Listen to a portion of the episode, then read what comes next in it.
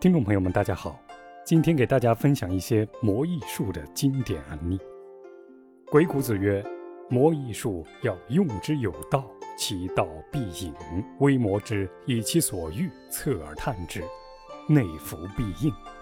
其所应也，必有为之。”我们在之前的篇章也有给大家解释过，魔艺术的一个基本原则就是隐秘。因为如果对方知道了你的所作所为，必然能猜测出你的意图，那么魔艺术就无法达到预期的目的。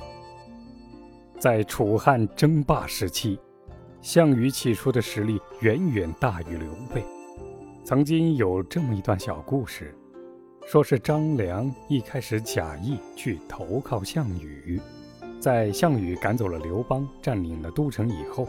张良私底下命人在坊间散布出各种歌谣，意思是说，如果一个人功成名就之后不能回到自己的家乡，那等于是穿着漂亮的衣服在晚上走路一样，没有什么意义。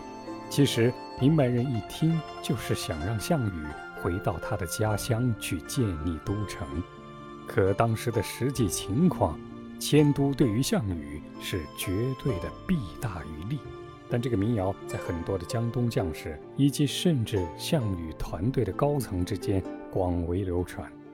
有一天，张良自己站出来跟项羽说：“我现在听说坊间有一些流言，听出来的意思是想让霸王您迁都回江东，请您听我说，这一定万万不可。我跟您说道说道。”这样不行，那样不行，总之就是万万不可以迁都啊！可实际张良非常了解项羽的心思，没有谁比项羽更想迁都回老家的。他这样做的目的就是把怀疑的矛头从他自己身上撇开。最终果然，项羽根本就不听张良的建议，一意孤行地坚持走了迁都的路。而张良呢，在团队中的印象呢，也一下子改观了许多。哪怕迁都带来了很多的麻烦和后面很多的隐患，张良也完全避开了所有人的怀疑。张良所使用的魔艺术，一则利用项羽的心理，借用坊间流传的歌谣，去刺探一下他回家乡建都的这个心意。当看到项羽的反应以后，他非常坚定项羽的这个决心，所以他旁敲侧击，一定要劝阻项羽不要回家乡。因为本身张良当时的角色是十分被怀疑，而且不会被重用的。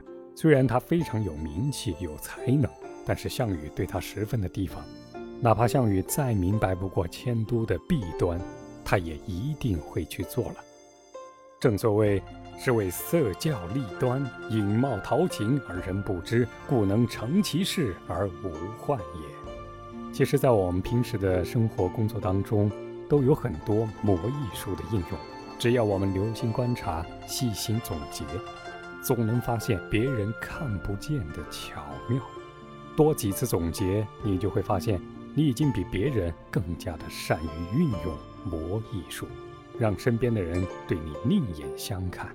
不说把你视作神明，也会让人把你看成十分智慧、十分高情商的人。